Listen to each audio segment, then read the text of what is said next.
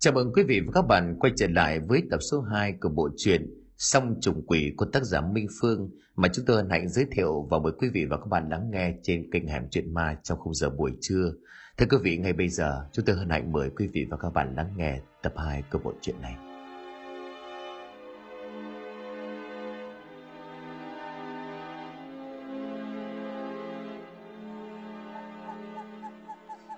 Sương thấm lạnh trên tóc và lớp áo ngoài, côn trùng và cứu vỏ kêu dâm san.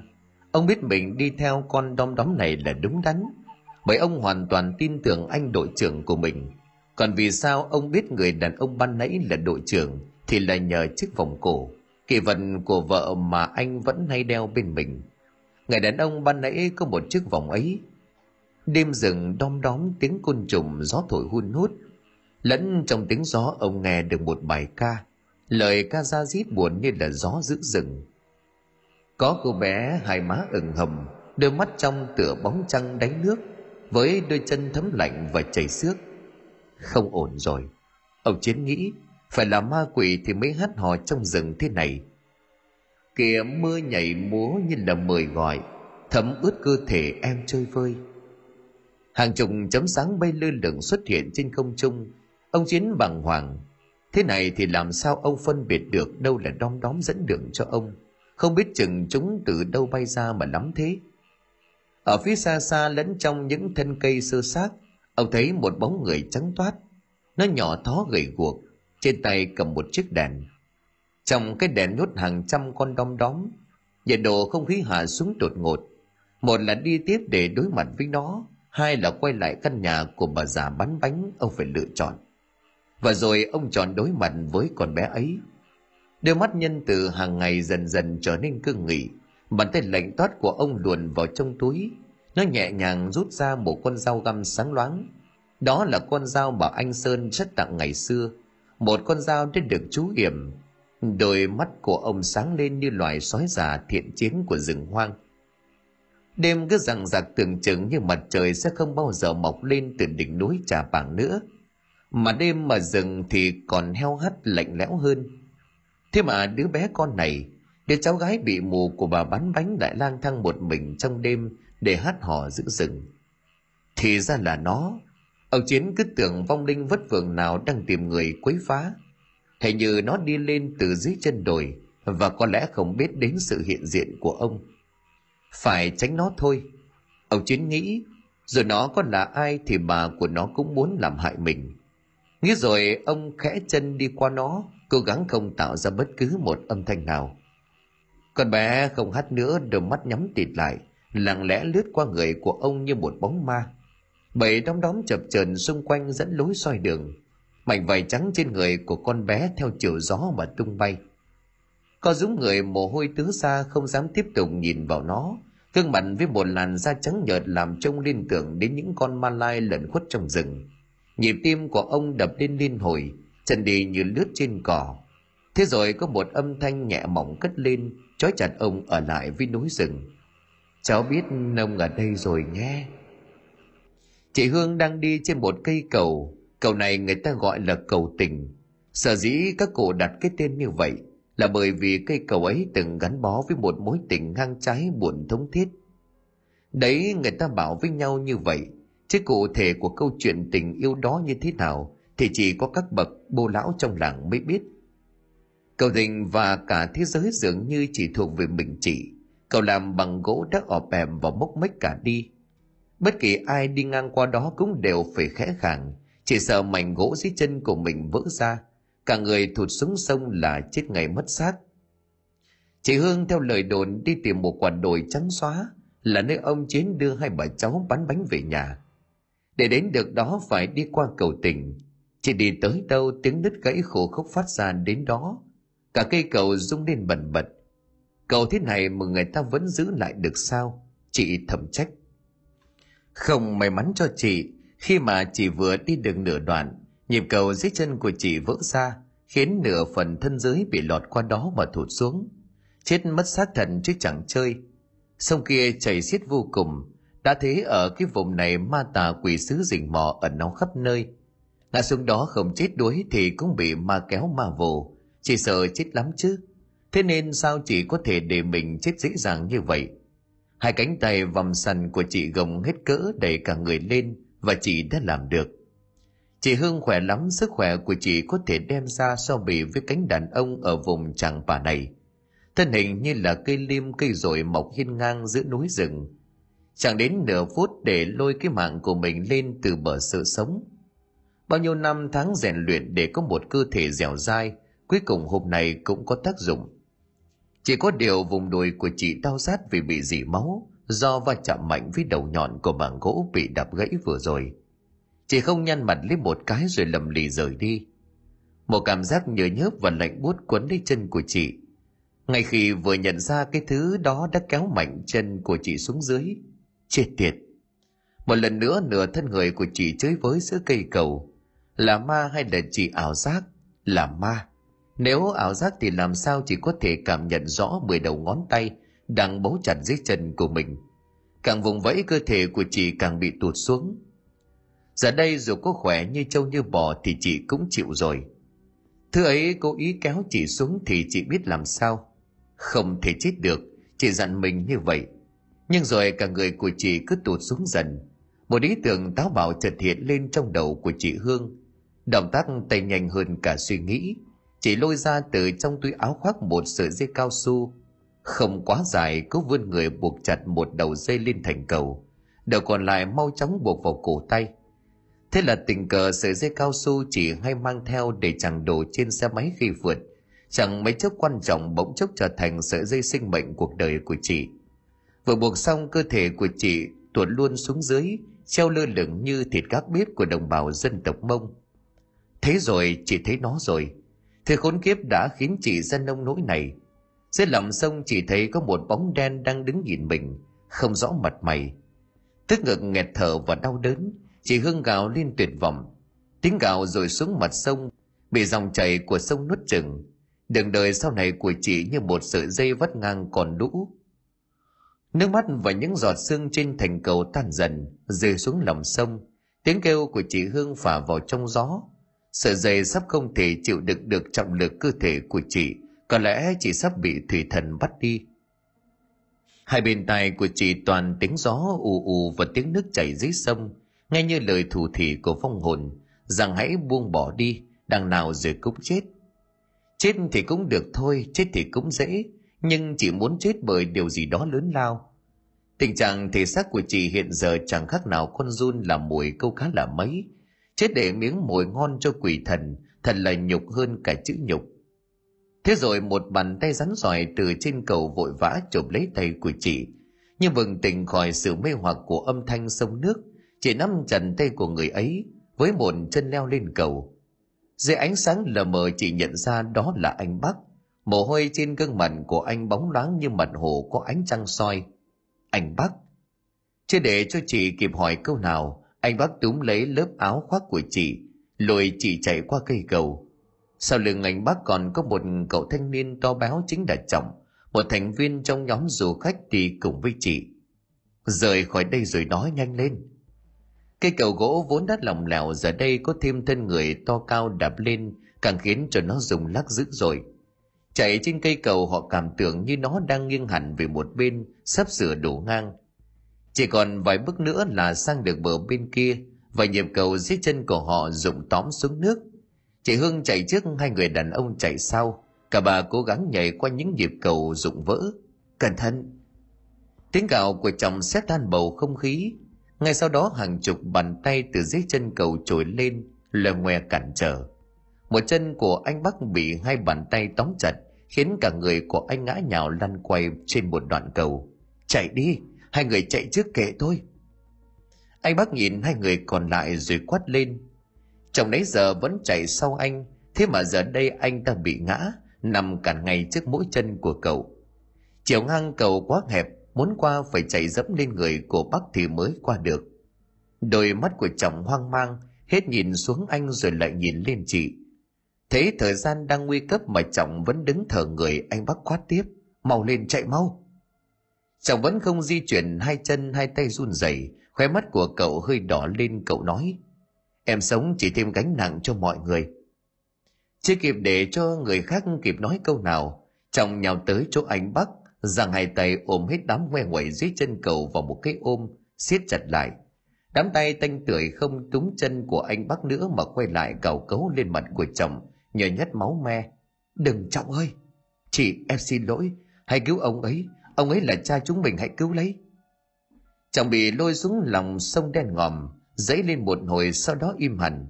Chị Hương trên cầu gào lên xé ruột xé gan, anh Bắc nhìn thao trong vô vọng.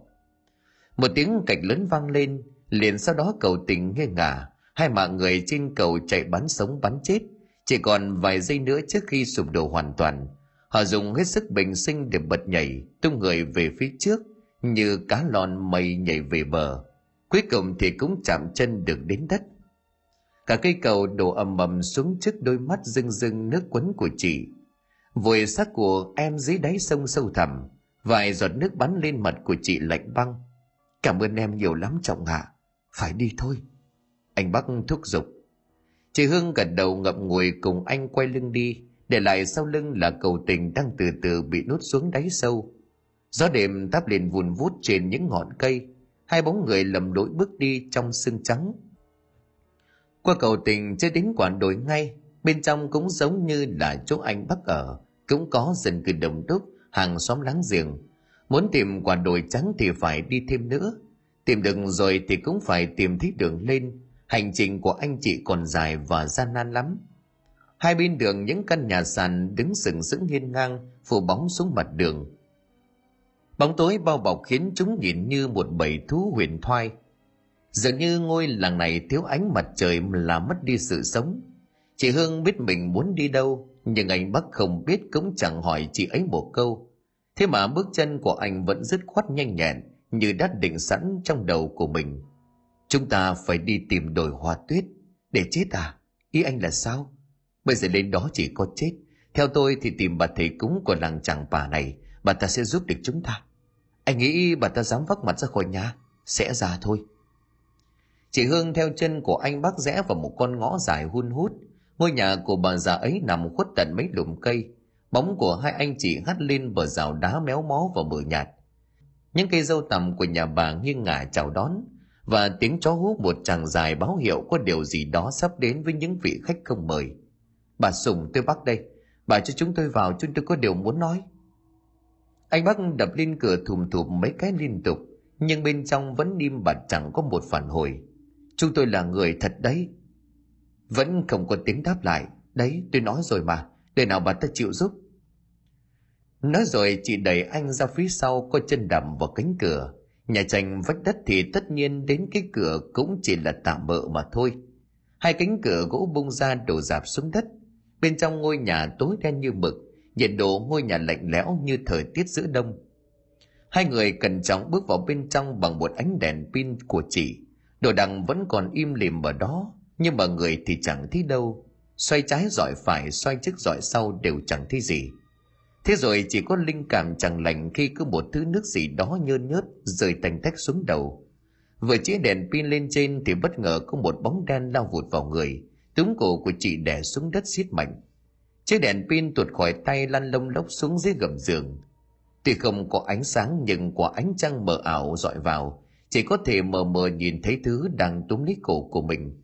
Có một gương mặt ma quái, một ngũ quan mắt mũi miệng đều bị khâu chặt, làn da tím tái thâm sì máu từ những vết khâu nhễu lên mặt của chị đỏ tươi, là âm binh.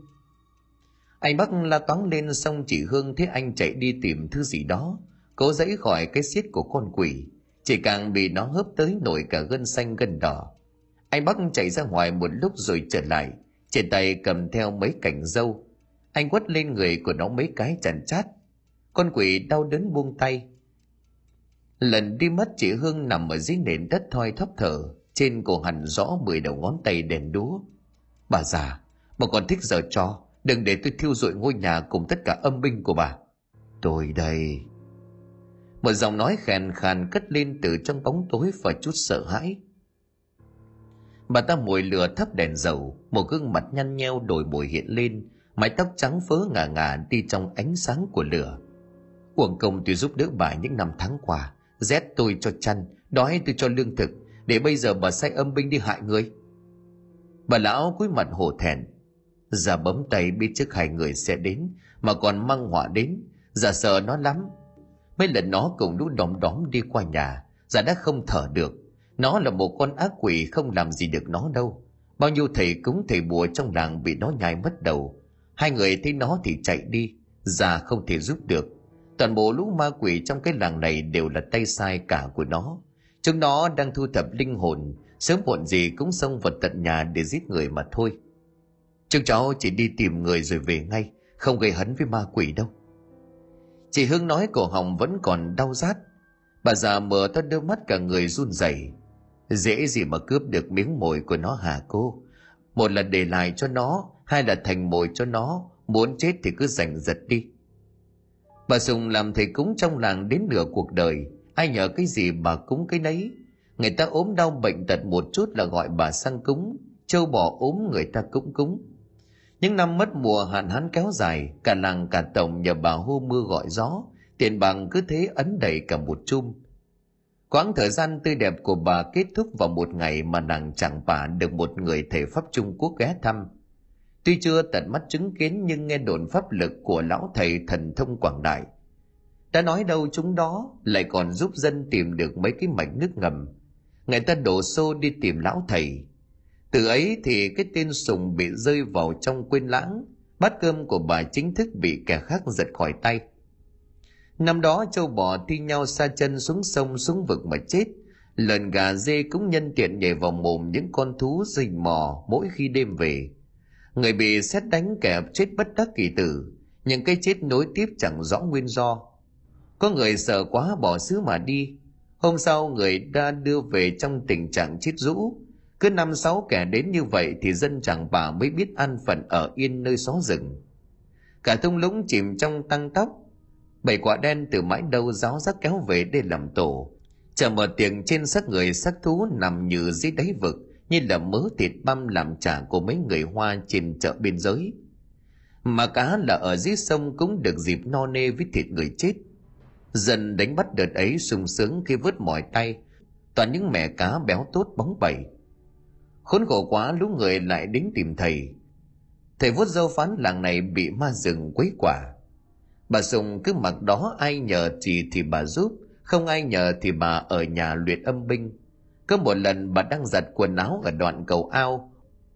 Vô tình nghe được cuộc chuyện trò của mấy mụ. Bà Sùng nghe thôi đã thấy quá là vô lý. Con bé Thi ấy thỉnh thoảng đi qua cầu tình bà vẫn hay gặp.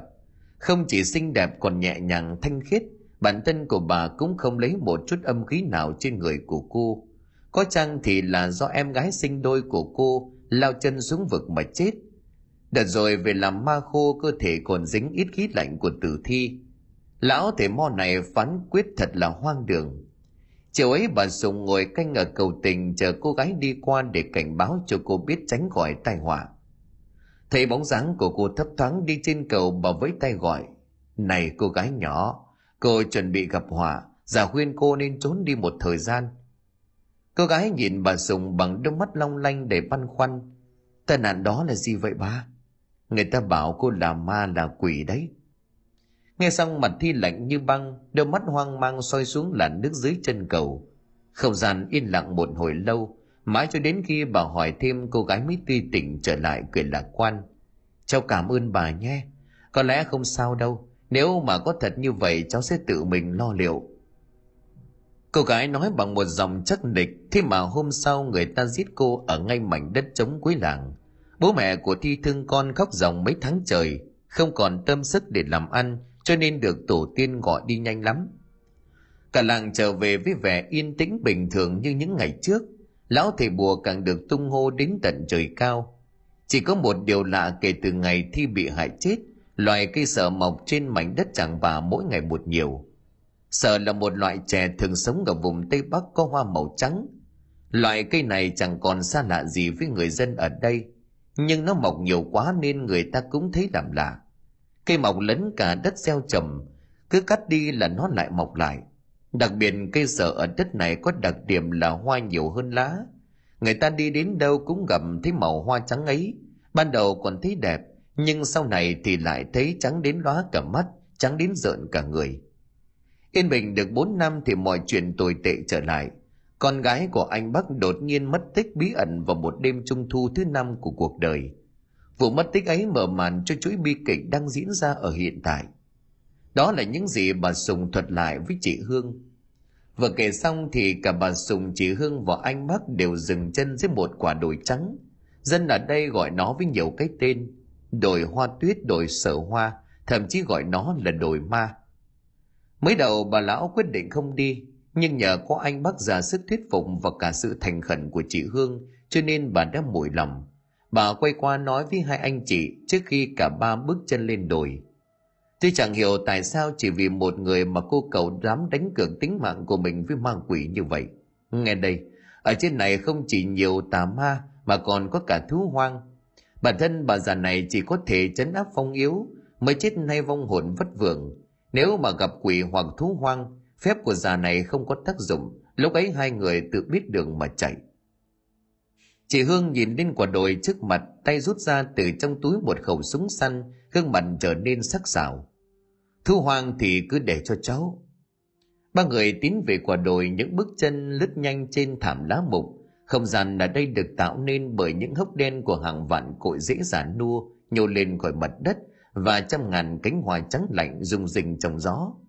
Họ chỉ dừng lại trước khi mặt có một ngã rẽ chia con đường phía trước làm hai.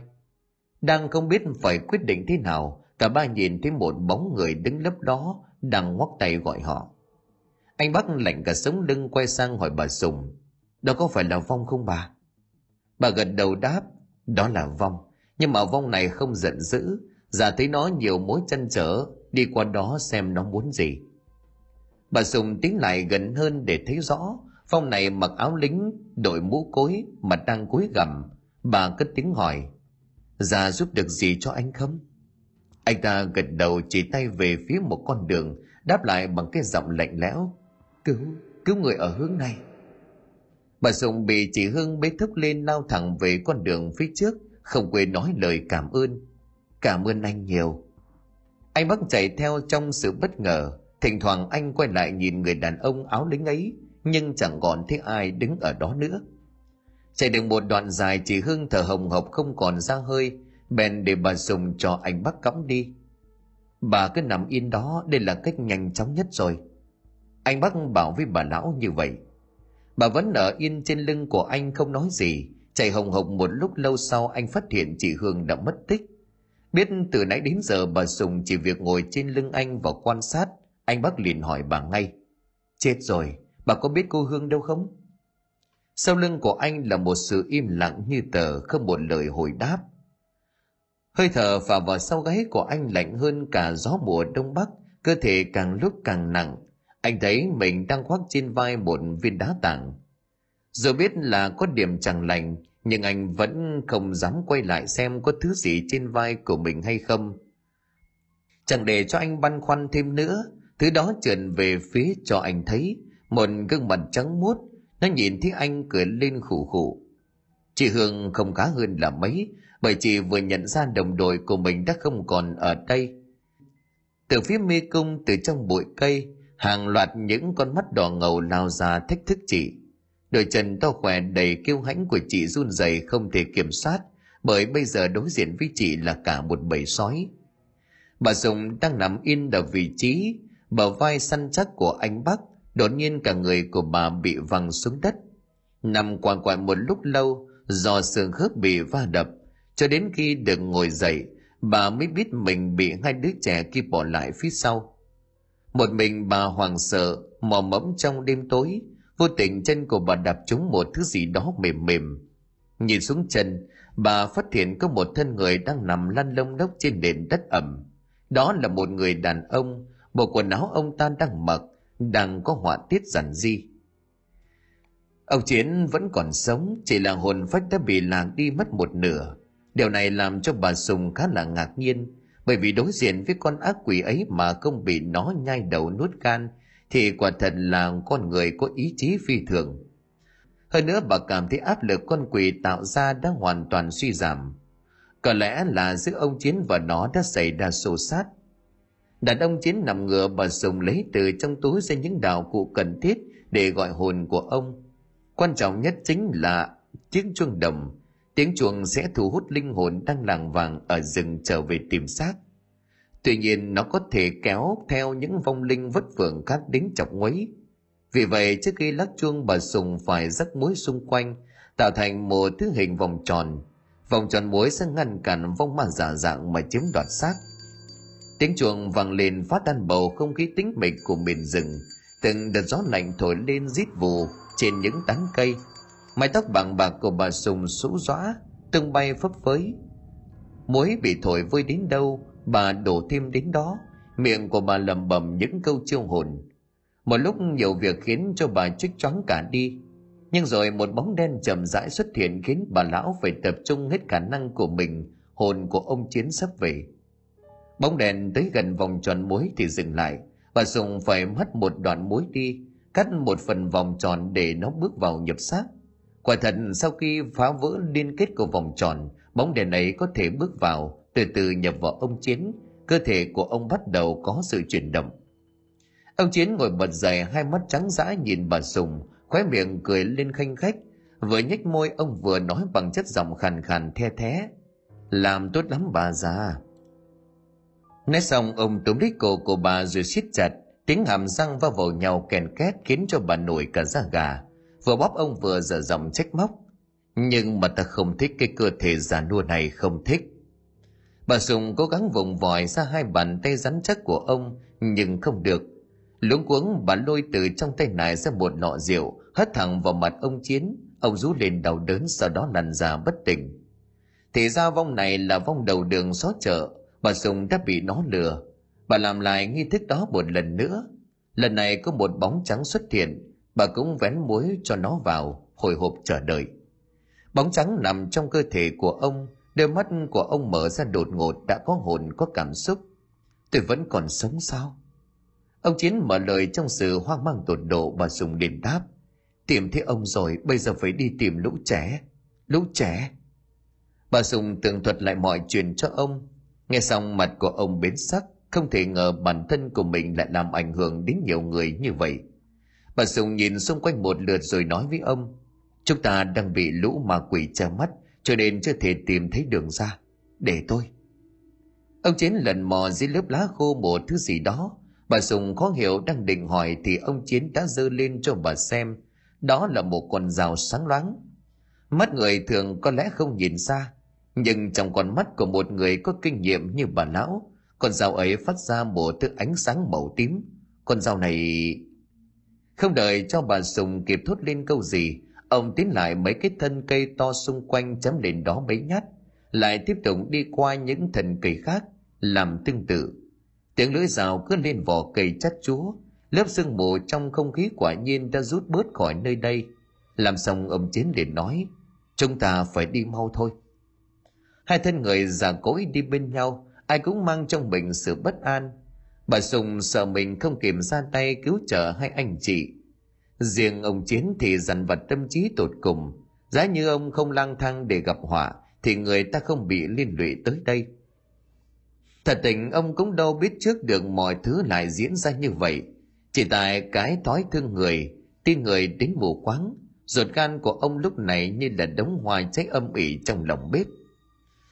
Nhưng có lẽ bất kỳ những con người tốt bụng nào, khi gặp phải hoàn cảnh mà ông từng đối diện có không tránh khỏi mụ mị bởi vì hai bà cháu nhà ấy diễn vài khốn khổ quá xuất sắc. Có thể những âm mưu của họ đều đã được sắp đặt từ trước. Giết ông là một cách thức để bài trừ mối đe dọa. Trần có tiếng súng nổ chắt chú vang lên, cắt ngang dòng suy nghĩ của hai ông bà. Cả hai tức tốc chạy về phía tiếng ồn đó, để rồi phải chứng kiến một cảnh tượng kinh hoàng. Trước mắt của họ là cả một bầy sói đang đù bám quanh một gốc cây, gầm rú dữ tợn có con đã nằm chết cùng trên vũng máu. Nhìn cái lỗ sâu hoắm đính giữ đầu của nó, ông đã hiểu rõ nguyên nhân của cái chết này. Một vài con rụt đuôi mà chạy trốn, những con ở lại thì khắt mồi. Trong đôi mắt ánh lên tia cầm phẫn, chúng căm phẫn cái kẻ ngồi trên cây tỉa xuống khiến chúng không thể làm được gì. Chị hương ngồi trên cây lúc này đã nhìn thấy hai ông bà già, vội vàng lắc đầu đưa ngón trỏ lên miệng ra dấu im lặng sau đó đôi mắt của chị đầy sát khí, tỉa liên tục xuống dưới. Tiếng súng nổ và tiếng gầm rú của bầy sói hòa trộn lại, tạo thành một âm thanh chết chóc đến giận người. Chị biết mình đang sát sinh nhiều lắm, nhưng không làm như vậy thì chị sẽ chết. Khát vọng sinh tồn của chị vượt lên trên tất cả. Tiếng súng tất lìm hình như đạn đã hết. Dưới kia chỉ còn vài con sói đang nhàn ảnh bố vuốt cào cấu dưới gốc cây đang không biết phải làm gì tiếp theo thì chỉ nghe tiếng của ông chiến hô to. Tao ở đây, tao ở đây. Bọn xe hoang đổi mục tiêu lao về phía ông chiến như tên lửa, rớt rãi vùng lên tung tóe. Ông cũng không dại gì mà đứng yên chịu chết, lập tức quay người chạy bạt mạng vào trong những lùm cây. Biết ông chiến làm gì cũng có mục đích chị hương lập tức theo xuống bên dưới. Gặp bà sùng đang loay hoay sắp xếp trong tay nải thì hỏi gấp rút bà có biết ông chiến định làm gì không? Có, bây giờ phải chạy theo bầy sói. Vừa nói bà vừa khoác cái túi tất tưởi chạy theo. Chị hương thích như vậy thì lao đến, bế thốc bà lên. Chân rắn giỏi của chị phi nhanh như là một cơn gió. Bà sùng ngồi trên vai của chị mà giờ khóc giờ cười. Không biết con bé này ăn gì mà trâu bò như vậy. Thật ra thì chị không phải là bậc thánh nhân gì bởi bà sùng có thể nhìn thấy vùng cổ tím bầm của chị. Hàm răng của chị nghiếm vào nhau ken két. Hơi thở trở nên rồn rập. Bây giờ bà lão mới hiểu những câu nói mấy gã đàn ông thường hay truyền tụng cho nhau. Mày không biết một người phụ nữ khi điên lên có thể làm được những gì. Ông chiến từng bị lặng vài vòng quả đồi. Trong đầu vẫn còn nhớ màng máng những nơi mình đã từng đi qua hồi chiến tranh, ông vội cả thanh xuân ở nơi núi rừng. Việc cái nhớ đường đi lối về và những vị trí ấn tượng không phải là điều gì khó khăn. Tuy nhiên, hồi thanh niên đã có phần kém đi. Trời đã tờ mờ sáng dưới ánh sáng xanh nhập nhòa của bầu trời. Ông đã có thể nhìn thấy cảnh vật xung quanh mà không cần phải phụ thuộc vào đèn. Ở phía sau, lũ sói vẫn còn đang lùng sục đuổi theo để trực chờ tức đi cái mạng già con sói nhanh nhất chỉ còn cách ông vài mét nữa. Ông chiến sắp không kịp nữa rồi. Cuối cùng, cái vị trí ông tưởng tượng trong đầu từ đến đến giờ cũng xuất hiện. Đó là một cái hang đá nhỏ, có hai đầu thông nhau. Phía cửa hang tương đối rộng, nhưng cuối hang chỉ có một cây lỗ bé tí, đủ để cho một người lớn trôi qua. Không một chút do dự, ông con người chạy vào cái hang ấy. Bọn sói cũng gầm gừ chạy vào theo lúc này bà sùng đang đứng ở bên ngoài đổ ra cái thứ nước có cồn đốt bùa phóng hỏa vào bên trong. Bọn sói thấy lửa cả người co rúm lại rên lên ư ử. Ông chiến bỏ qua cái lỗ cuối hang thoát ra ngoài, nhưng không may nửa người còn lại bị mắc kẹt ở bên trong.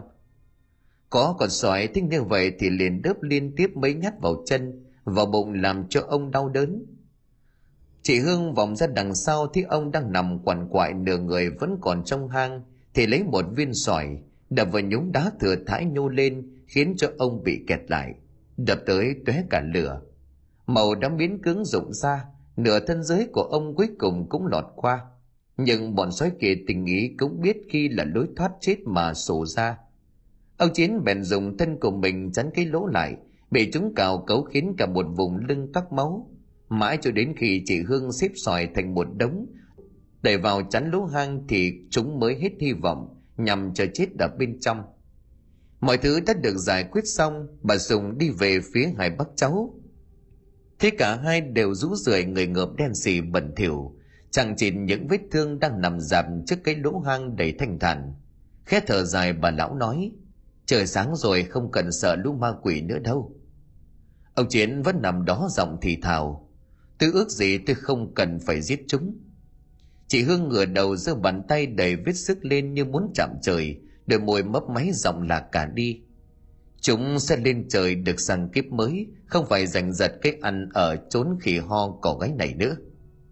Ba người gắng gượng một chút hơi tàn để đi vòng tìm kiếm mảnh bắc. Dù cho có dẫm nát hết cả cỏ ở đồi hoa sở, họ cũng không thấy bóng dáng của anh. Thứ duy nhất tìm được là đôi giày vải nằm thoi thóp trên đám cỏ có những vệt máu đỏ hồng họ nhặt nó lên cất vào trong tay nải đau đớn đem về. Ông chiến không về ngay và còn khập khiễng tới lần chỗ gốc cây nơi có xác cả bầy sói bị chị hương bắn thùng sọ. Ông ngồi canh bãi xác của chúng cúi đầu chắp tay lầm rầm khấn vái. Chị hương thấy lạ thì bèn hỏi bác còn làm gì nữa? Ông Chiến bắt chị ngồi xuống bên cạnh bắt chị chắp tay niệm Nam Mô A Di Đà Phật. Ông bảo, niệm đi, để những vong hồn ở trên quả đồi này được thanh thản mà siêu thoát. Còn giết chúng, chúng oán hận lắm đấy. Tuy làm thế này không hoàn toàn có thể giúp chúng siêu thoát, thế nhưng mà ít ra thì cũng làm cho chúng dịu đi, không còn sự căm ghét nữa. Bà Sùng thấy vậy lấy đôi giày vải của anh bắt ra đặt gần đó, bà khẽ khàng ngồi xuống bên cạnh chắp tay cúi đầu. Im lặng nhắm mắt, họ nghe thấy tiếng thì thầm của lá tiếng rừng êm du. Lòng của họ như là chút đựng bao nhiêu phiền muộn đau khổ. Tâm hồn bỗng trở nên nhẹ nhõm, thanh sạch đến kỳ lạ. Đàn bà mông có thể chịu được rét, chịu được đói, nhưng không thể chịu được buồn, mà có lẽ đàn bà ở đâu cũng vậy. Chị sao thì không phải là buồn nữa, chỉ là một người đàn bà khốn khổ, vừa hay tin chồng chết mất xác trên đồi, chị ôm giày của chồng vừa khóc vừa đi tìm lá cây ngón. Đấy là đôi giày chị thêu cho chồng từ tận năm trước. Đôi giày vợ hình thêu thủ cầm theo anh Bắc đi khắp thùng lũng bao la. Nắng mưa sương gió làm màu giày bạc phách, những vệt kẻ chỉ còn mù mờ màu của máu. Nước mắt của chị sao thấm ướt đôi giày vải. Ngày trước mất con chỉ mất nửa cuộc đời, bây giờ lại mất chồng cả cuộc đời chị chết. Thằng con trai thấy mẹ khóc mãi cống oán lên, Hai mẹ con ngồi ôm nhau trước hiên nhà rú lên từng hồi thảm thiết. Hàng xóm láng giềng nghe được mà não hết cả ruột gan. Chẳng biết anh Bắc đã chết thật hay chưa, nhưng những người dân trong bản thì tin rằng Bắc đã chết thật rồi. Lao đầu vào chốn ma tà quỷ sứ ấy, chết mất xác cũng là lẽ thường tình. Thế là chị sao tự cho mình là gái quá chồng lại mất con. Chị không trách ông Chiến hay bất cứ ai, chị chỉ trách ông trời sao mà làm cho chị khổ. Thật là tìm được xác của chồng, xác con để chị mang về chôn cất thờ phụng. Thế thì chị còn đỡ đau. Nhưng đây lại là một rúng xương còn chẳng có. Ông Chiến và chị Hương được bà Sùng sơ cứu những vết thương, sau đó tức tốc trở về Hà Nội để làm thủ tục nhập viện. Trước khi về ông gửi lời chị sao rằng ông nợ chị cả sinh mạng này. Công ơn của chị có chết ông cũng không thể quên và ông hứa sẽ gửi tiền trợ cấp hàng tháng. Chị sao lắc đầu từ chối chị bảo chị không cần tiền, chị chỉ có duy nhất một ước mong, đó là giúp dân làng chẳng bà thoát khỏi con quỷ cái tên thi. Chị bảo thế trong sự phấn uất tới tột cùng. Thế mà mới bắn đi vài tuần có người đánh tin, chị sao gửi con cho hàng xóm, nói là đi hái nắm thuốc, sau đó mãi không thấy về. Sáng hôm sau người ta thấy chị nằm vương vãi dưới đáy vực, trên tay chị là một nắm hoa sở hoa sở nhuộm màu máu tươi bị chị bóp nát trước khi gieo mình xuống bà sùng nhìn thấy cảnh này ngao ngán thở dài bà biết nỗi oán hận bên trong người phụ nữ này chính là đã hình thành từ lâu. Định điểm là khi chồng chị mất trước ngày chết chị sao có sang bên nhà bà sùng hỏi bà một câu đến tận bây giờ nghĩ lại bà vẫn thấy dùng mình. Làm cách nào để sau khi chết có thể biến thành một con quỷ? Trời Hà Nội lúc này đã xe lạnh, những cơn gió vô hình đuổi nhau từ đầu phố đến cuối phố, không một ngõ ngách nào. Chúng thích vờn qua đôi má của những người đi bộ, đem theo những mùi hoa rất nồng, cái loài hoa mà gái phố hay gọi là hoa sữa. Hoa sữa là loài hoa mà chị Hương đặc biệt thích, cứ mỗi lần đi xa về là cái mùi hoa ấy lại quanh quẩn chị như con mèo nũng nịu quấn chủ. Đợt này về Hà Nội chỉ phải vào viện ngay, Mùi viện có người làm chị thao thức nhớ nhà suốt mấy đêm. Thế là chị gọi điện cho đứa em gái ruột kêu cầu khẩn thiết, làm vẻ khổ sở. Hà ơi, bà bố mẹ cho tao ra viện đi, tao sắp chết ở trong này rồi. Tiếng cười của đứa em vang lên khanh khách bên trong điện thoại kèm theo mấy lời giễu cợt. Chị ở yên đấy đi, cái tội thích đi tung hoành, thì này khám phá thế giới. Hương nói bằng giọng khổ sở, Mày đành lòng để chị chết dần chết mòn trong bệnh viện hả em? Chị ăn với lại dưỡng bệnh có chi đâu mà chết. Nhưng mà mùi viện tao sợ lắm. Mà mai mày lên viện đi, có cái túi mà chị quên chưa đem về nhà. Thế là mới sáng sớm hôm sau, Hà đã đem hoa sữa và mấy thứ đồ bồi bổ lên cho chị gái. Đi cùng Hà là Dung, người bạn thân trí cốt. Chị Hương thì cũng không lạ gì cô bạn này, bởi vì suốt những năm cấp 3, Dũng vẫn hay thường xuyên sang nhà của Hà chơi. Hương đưa cho em gái của mình túi quà trong đó có mấy thứ đặc sản vùng Tây Bắc và vài món đồ hay ho mà cô chị lượm được trong các chuyến hành trình rồi nói, hai đứa xem thích gì cứ lấy quà chị cho chúng mày đấy. Nói xong, chị cầm lấy bộ quần áo mà hà mang để thay cho lại bộ đồ bệnh nhân.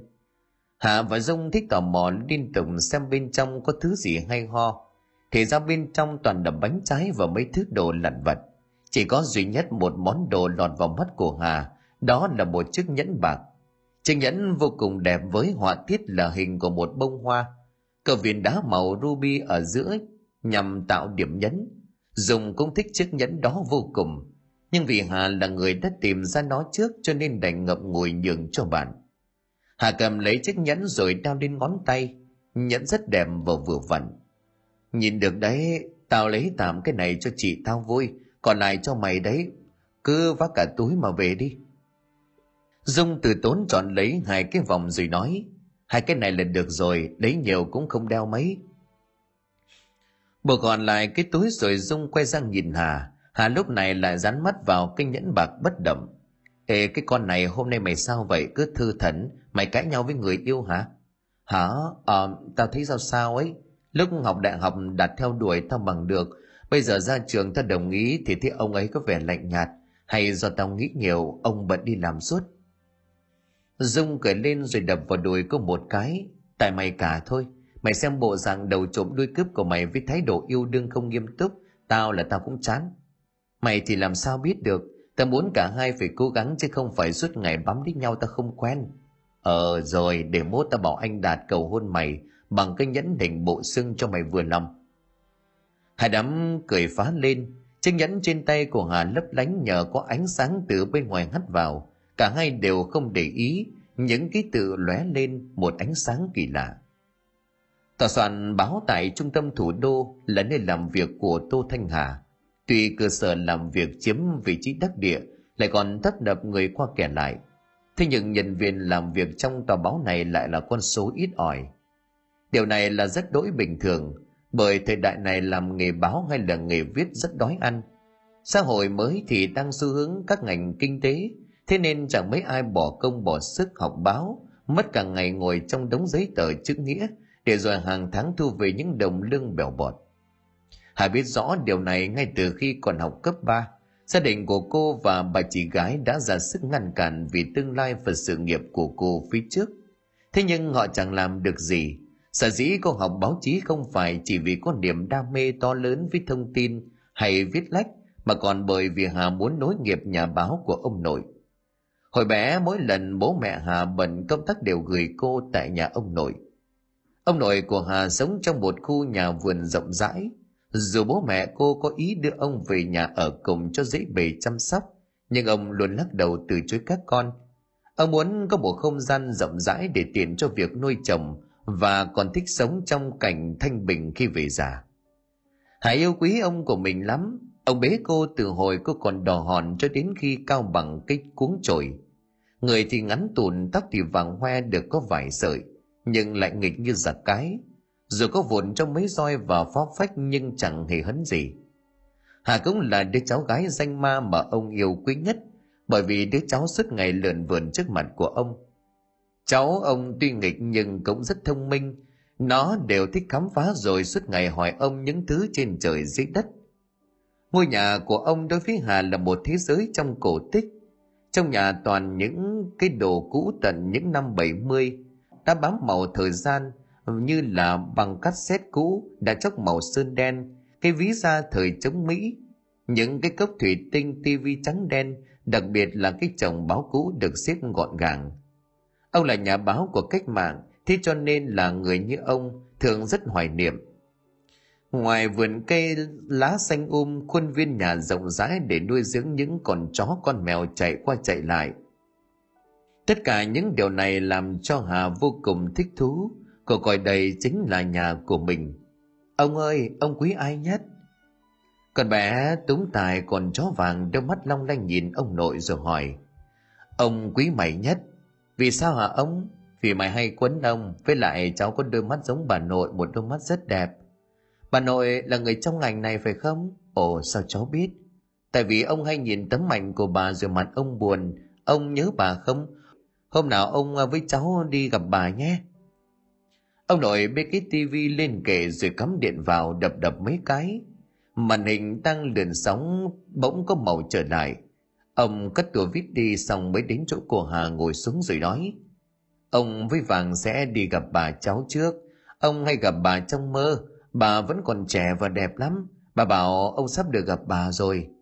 Sao cháu lại không được đi cúng? Bà bảo là sau này cháu còn một sứ mệnh phải thực hiện. Ông sẽ đi trước, lúc đó ông với bà quay lại giúp cháu có được không? Nó không hiểu nhưng vẫn gật đầu, gương mặt tỏ ra đăm chiêu như bà cụ non. Con vàng nghe thấy tên của mình được nhắc đến, đang ngủ ngon cũng phải mở mắt nhìn ông rồi ngáp lên. Năm hẳn lên 10 thì ông nội mất, cô khóc ròng suốt mấy tháng trời. Khoảng thời gian đó cô toàn nhốt mình trong căn nhà của ông, ôm lấy những món đồ cũ kỹ của ông. Con chó vàng nhăn mặt, đôi mắt của nó buồn màu nước, cả hai một người một chó ôm lấy nhau mà khóc. Trước khi ông mất đồng cố dặn bố mẹ cô luôn phải dõi theo bảo vệ cô.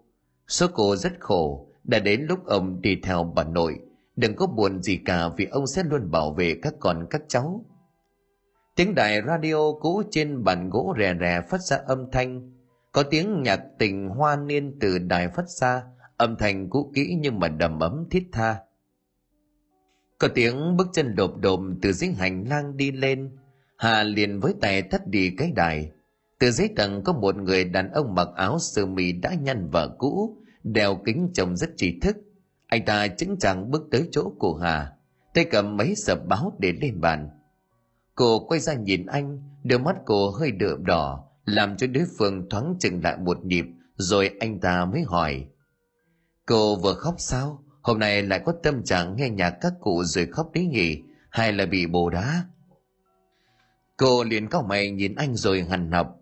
Đừng có trêu tôi, anh thì biết cái gì chứ? Ờ rồi tôi không biết gì. Nói xong anh ta đẩy sập báo ra trước mặt của Hà, cô liền liếc nhìn đống giấy rồi đọc đứt vài giây. Lại có vụ gì đấy? Cặp kính của anh ta sáng lên, sau lớp kính là cả một gương mặt sáng sủa, anh nói. Một vụ việc rất lạ, có đoàn người đi phượt trở về, một người trong số họ phải cấp cứu. Ông ấy bị thú rừng cắn thì phải, người có chỉ chít vết răng. Thấy bảo ông ta sau khi tỉnh lại thì phát điên gào rú lên như sói. Hải nhìn chăm chăm vào tờ báo rồi hỏi, sao lại có ít thông tin thế này? Anh điền đáp, thế nên tôi mới phải đến nhờ cô giúp. Ngài nói chỉ cô tên Tô Thanh Hương có mặt trong vụ việc và kịp thời cứu ông ấy, nên cô sẽ giúp tôi làm phóng viên, lấy danh nghĩa em gái của bạn để đi thăm ốm, tìm kiếm thông tin rồi lên bài. Hà cầm trần cái bút quay ra nhìn anh ta. Làm vậy có thất đức quá không hả anh phóng viên lươn lẹo? Làm gì có.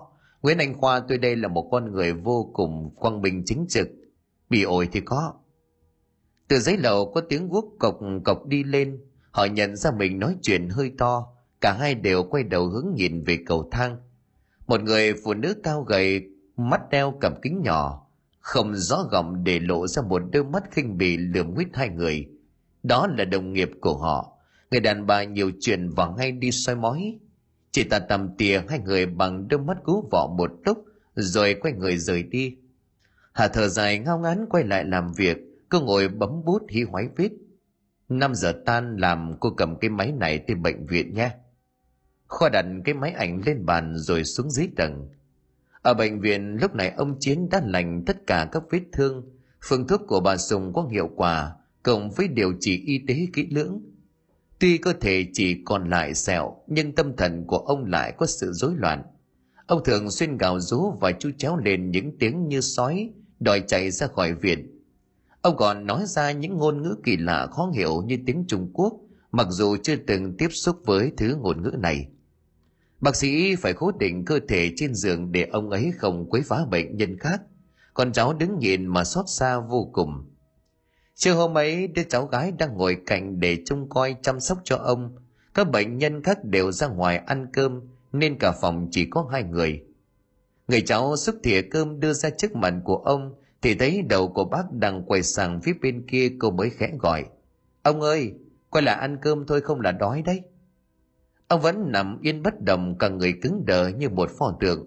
Mất kiên nhẫn, người cháu dùng tay vỗ nhẹ lên vai. Ông ơi ông, Ông Chiến bỗng giật mình lên mấy cái như hoảng hốt điều gì. Cả người bắt đầu rung lên liên hồi. đầu của ông chiến chậm rãi xoay lại nhìn người cháu nằm chầm đôi mắt đen xì miệng gào lên người cháu hoàng sợ đánh rời bát cơm xuống đất, đôi mắt dán chặt vào người của ông đang gồng mình thoát ra khỏi cái dây buộc dán trên cơ thể.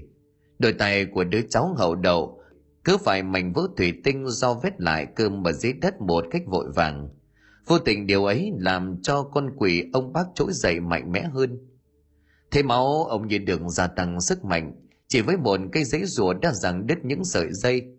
Người cháu hét toáng lên chạy ra phía cửa nhưng chớ chiêu thay cửa đã bị khóa lại từ bao giờ. Cô ta đập cửa liên hồi nhưng cánh cửa không một chút suy chuyển. Người cháu mếu máu quay lại nhìn, thấy ông mình đang bước xuống giường, đôi mắt đen sì cơ thể vằn vện tia máu, đôi môi tím tái, những vết sẹo chưa lành, hẳn càng làm cho ông giống như một con quỷ. Người cháu gào lên trong tiếng kêu cứu ra sức đá lên cửa. Nhưng cánh cửa nhựa hôm nay lại cứng như tảng đá trong khi ông chiến thì đang tới gần. Ông vồ về phía người cháu như là con thú hoang. Trong khoảnh khắc ngàn cân treo sợi thấp từ bên ngoài có một người đá tung cánh cửa, làm một bên cửa bị bông ra. Anh ta cầm cánh cửa lao tới chắn ngang không cho ông bước thêm. Sức người có hạn chỉ một lúc cậu ta bị đẩy lùi, quay sang nhìn cô cháu gái. Anh ném xuống bàn một cái túi rồi quát lớn. Lấy bùa trong túi ra dán lên người cho ông anh nhanh lên cô ta vội vã lục trong túi, thấy một lá bùa màu vàng được đặt sẵn bên ngoài liền vội vàng cầm lấy. Vòng ra đằng sau dán lên gáy. Nhìn ông, mình đang gào rú lên như điên dại, cô ta chợt do dự. Cậu thanh niên thấy như vậy thì quát, nhanh lên, nó ngửi thấy mùi máu bây giờ.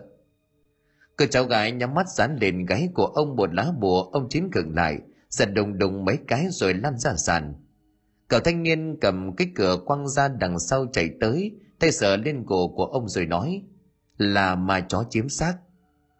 Giờ ta làm cũng là năm giờ chiều, hai nhìn đồng hồ rồi nhanh chóng thu xếp đồ đạc trở về. Cô cũng không quên cất cái đài vào trong túi của mình.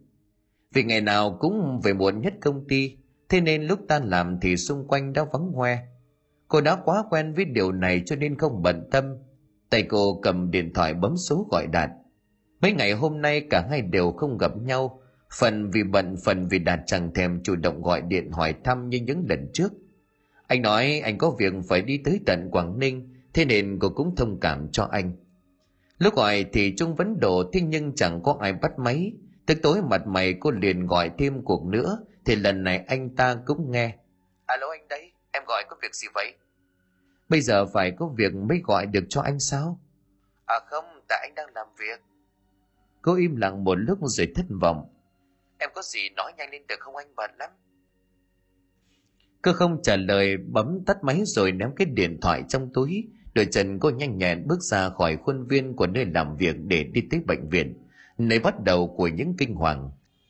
Hà nội tầm xế chiều khác xa với sự tấp nập chen chúc của buổi sáng. Khi mà bầu trời chuyển sang màu của hoàng hôn, thì con người và xe cộ trở nên dịu dàng hơn hà phóng chậm lại khi đi qua đoạn bờ hồ để cô được ngắm nhìn cảnh chiều yên bình vào mỗi ngày như thói quen. Mặt trời đã không còn gắt gỏng như vài tiếng trước, mà đã thu mình sau đám mây trắng bồng bềnh im du nghỉ ngơi. Sau cùng chỉ còn xuất lại ánh cam cam phản chiếu lên mặt hồ. Gió lụa qua kẽ tóc của cô kéo theo hương thơm của người con gái hà nội. Chợt nhớ ra nhiệm vụ của mình, cô tiếp nối nhìn kỹ một lần nữa rồi tăng tốc nhà xe bệnh viện chỉ còn thưa thớt vài chiếc xe máy, lác đác xa xa vài ba cái ô tô. Chắc tầm này người thân bệnh nhân cũng phải về để cơm nước hết rồi. Hà quay lại phía để tìm kiếm nhân viên bảo vệ, thế nhưng chẳng thấy một ai.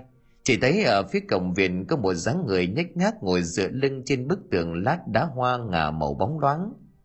Tên đó có lẽ là người ăn xin hay ngồi ở những nơi có người qua lại hà nghĩ ngợi một lúc rồi tiến về phía người ăn xin đó. Tay cô lục tìm kiếm thứ gì đó trong túi.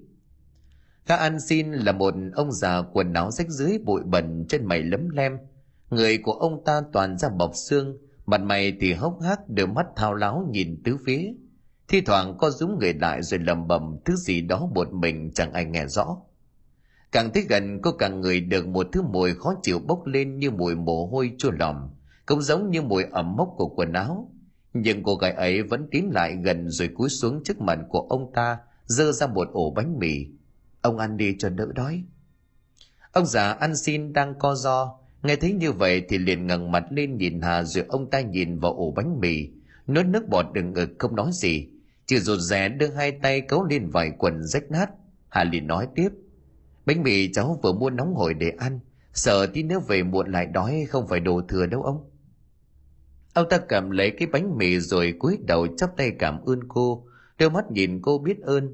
Hà đang định xua tay cười tỏ ý không có gì. Thế mặt của ông ta đột nhiên biến sắc. Mắt của ông lão ăn xin trần trừng lên nhìn cô, gào lên ầm mỹ rồi ngất tung ổ bánh mì ra lòng đường. Hà đang hoang mang không hiểu chuyện gì thì ông lại mếu máu bầm bầm tay của lão túm chặt mái tóc bít dính, hoảng loạn nhìn ông rồi lùi ra mép cầm lúc này có rất nhiều người đi đường thích như vậy liền quay ra, nhìn về phía của cô. Mấy bà bán hàng ở cổng viện nghe tiếng như vậy thì chạy ra để xem. Cô gái bối rối định giải thích thì ông già ăn xin gào rú một tràng, rồi chỉ tay vào mặt hà. Quỷ, cút đi cút đi, đừng có mà lại gần tôi. Mấy bà bán hàng chạy lại chỗ của hà kéo tay của cô. Cô giật mình quay ra nhìn, nhưng chưa kịp phản ứng thì đã bị xối xả bắn cả nước bọt lên mặt. Này cô, tránh ra lão ta, lão bị điên, giúp làm gì cho phiền? Hà thở dài rồi trả lời, mới vừa nãy cháu còn thấy bình thường cơ mà. Bà ta kéo khẩu trang lên rồi nói tiếp, trời đất ơi, có mấy khi mà tỉnh táo đâu, thế bảo cứ giờ giờ điên điên rồi nhìn đâu cũng thấy ma quỷ, ghê lắm, đừng có lại gần suối quẩy. Hà vâng dạ rồi gật đầu đi vào cổng viện những người kia thấy không có gì nữa cũng rời đi. Vào bệnh viện hà có liếc nhìn ông già ăn xin một lần thế ông ta vẫn nhìn cô chằm chằm, mắt ông ta trở lên khiến cô lạnh người. Bất ngờ hơn liền sau đó hai tay đang túm bộ tóc bít bát của ông ta từ từ hạ xuống, rồi chìa ra phía trước. Một tay xòe ra từ ngón tay đen sì còn tay kia chỉ vào ngón trỏ lắc đầu nguẩy nguẩy cô nhìn vào ngón trỏ của ông ta thì chẳng thấy gì, chỉ thấy ngón tay của lão bẩn thỉu móng tay dài đất cát đen đúa như lâu ngày không được cắt. Ông già ăn xin lắc cái đầu như là muốn rớt khỏi cổ, chỉ thẳng tay về phía cô. Chính xác hơn thì chỉ vào bàn tay đang cầm túi của hà. Hà cúi xuống nhìn bàn tay đột nà của cô chẳng có gì đặc sắc, chỉ có một chiếc nhẫn bạc được đeo ở ngón tay. Hình của một bông hoa nhụy có một viên đá đỏ chói. Cô khó hiểu ngắm chiếc nhẫn một lúc lâu rồi nhìn ra cổng viện. Ông già ăn xin lúc này đã biến mất như là bốc hơi khỏi trái đất. Chỉ còn lại cái mũ cối tay mèo nằm trơ trọi tại một góc đường. Chị kia. Thanh niên bảo vệ từ đâu chui ra, không một tiếng động. Cô không biết hôm nay là ngày gì, mà hết lần này đến lần khác bị làm cho giật mình. Mấy người sống tại gần bệnh viện quái dị. Họ như là có những sở thích đứng sau lưng của người khác vậy à tôi đang tìm anh đây. Thanh niên bảo vệ nọ mặt lạnh như tiền nhìn cô chẳng một chút cảm xúc. Tóc của anh ta được búi gọn gàng diêm mép của anh ta lởm chởm. Anh ta chỉ tay về hướng nhà xe rồi nói, kìa, có phải là xe của chị không? À đúng, xe của tôi. Hà liền gật đầu nói, không có gì, anh bảo vệ ghi ghi vào tờ giấy rồi đưa cho cô cô gật đầu cầm tờ giấy lặng lẽ đi vào trong bệnh viện. Mồ hôi đã ướt đẫm cả áo. Vừa đi cô vừa nhìn chiếc nhẫn, nhưng nghĩ nát óc mà không hiểu ý tứ của ông già ngoài cổng viện. Phòng bệnh số 103 phòng bệnh này đã được xếp riêng cho mình ông chiến để không làm ảnh hưởng tới bệnh nhân khác khi ông đã phát điên lên. Và cũng bởi sáng nay, thằng cháu trai của ông đã đái gãy cánh cửa phòng bệnh cho nên đành phải bồi thường vợ chồng lên phòng vip con gái của bác định đang chia thuốc trên bàn chợt nghe thấy tiếng gõ. Cô chỉ luống cuống chạy ra, nhìn thấy một cô gái thấp bé, hình như là sinh viên, đeo cặp kính gọn tròn, bộ dáng mệt mỏi. Mái tóc đã ướt dĩnh lên cả trán nhưng vẫn không thể giấu được nét thành tú đặc biệt ở cặp chân mày. Cô chị chưa kịp hỏi hà thì lịch sự mở lời. Dạ cháu chào cô cháu là em gái của chị hương hai tin ông chiến bị bệnh mà chị cháu thì cũng đang bị trọng thương bố mẹ cháu cũng như là chị gái cháu muốn gửi lời hỏi thăm ông chiến, cho nên là hôm nay cháu đến đây để thăm bệnh cũng như là gửi một chút quà Con gái của ông Chiến liền niềm nở đáp. À cháu cứ vào đây rồi nghỉ ngồi cho mát. Khổ thân không biết cái bệnh viện này bị làm sao mà thang máy không có dùng được. Phải leo bộ cho đến tận tầng 10 thế này thì khổ cho cháu quá. Cô chị liền thở dài mà đáp. Khổ lắm cháu à. Mấy hôm nay báo đài đăng tin cháu cũng biết rồi đấy. Bố và bác cứ bị ảnh hưởng về phần não bộ. Thỉnh thoảng lại nổi điên lên giống như bệnh dại. Nhưng chỉ một lúc là lại bình thường trở lại. Nói chuyện được vài phút thì ông Chiến cũng tỉnh lại. Ông biết Hà là em gái của Hương, cũng nhanh nhẹn hoạt bát giống cô. Chỉ có điều cô bé này là hơi nhạy cảm. Ông cũng biết Hà là nhà báo. Ông cười rồi hỏi. Con bé này mày lại đến đây để moi thông tin từ ông chứ gì? Dạ đâu có đâu. Không phải ngài, mày ăn chừng nhà ông bao lần rồi, bật máy quay lên đi. Xin chào, tôi là Lê Văn Chiến, năm nay tôi ngót nghét 70 tuổi. Tôi đang bị thương khắp người cả cơ thể rất đau, thi thoảng tôi còn mất đi khả năng làm chủ bản thân của mình. Thằng cháu trai của tôi nó làm thầy bùa thì cũng gì đó bảo rằng tôi bị ma sói nhập. Lý do tôi thi thảm như bây giờ, có kể cho các bạn cũng không tin, nhưng mà hôm nay buộc tôi phải nói ra để không ai gặp tình trạng nguy hiểm tính mạng như tôi nữa, hãy tin ở tôi. Ông Chiến ngồi ở trên giường cầm máy quay của Hà chĩa thẳng vào mặt, nói được vài câu thì ho lên như cuốc, khiến cho màn hình đang bị rung lắc lên một cách dữ dội. Cô Chi ngồi trên chiếc ghế chỉ đành bất lực nhìn. Bác cứ kể đi để cháu quay cho. Tôi là người đứng ra tổ chức đoàn thiện nguyện mang tên những kẻ trắng sĩ. Nghe theo ý kiến của một thành viên, chúng tôi quyết định lên hẳn một nơi rất là xa xôi.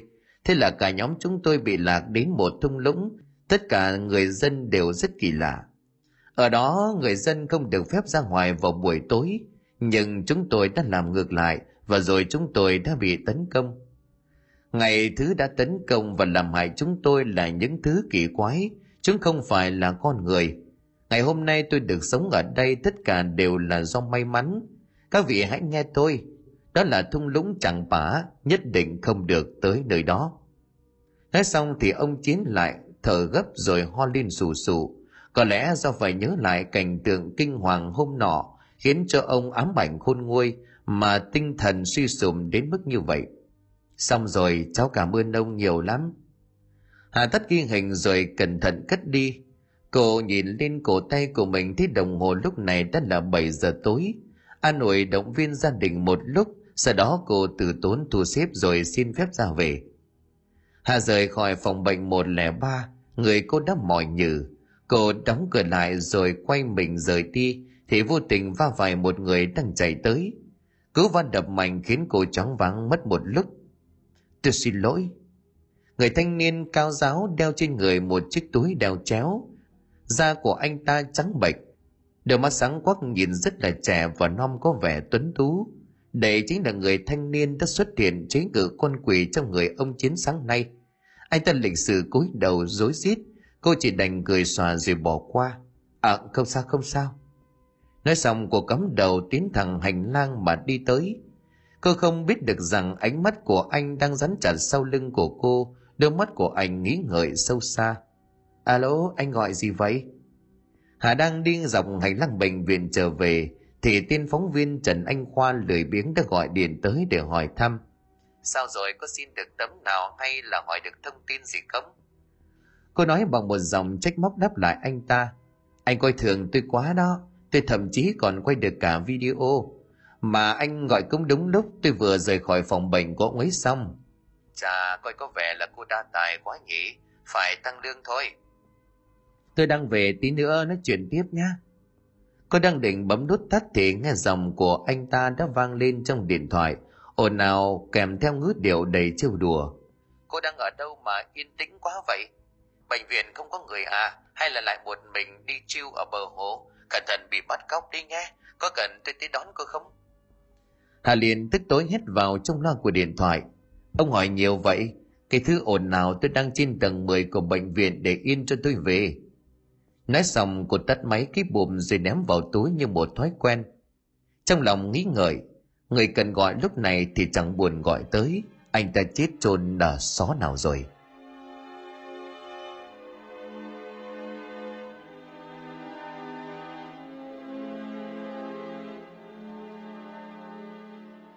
Xin cảm ơn quý khán thính giả đã chú ý đón nghe.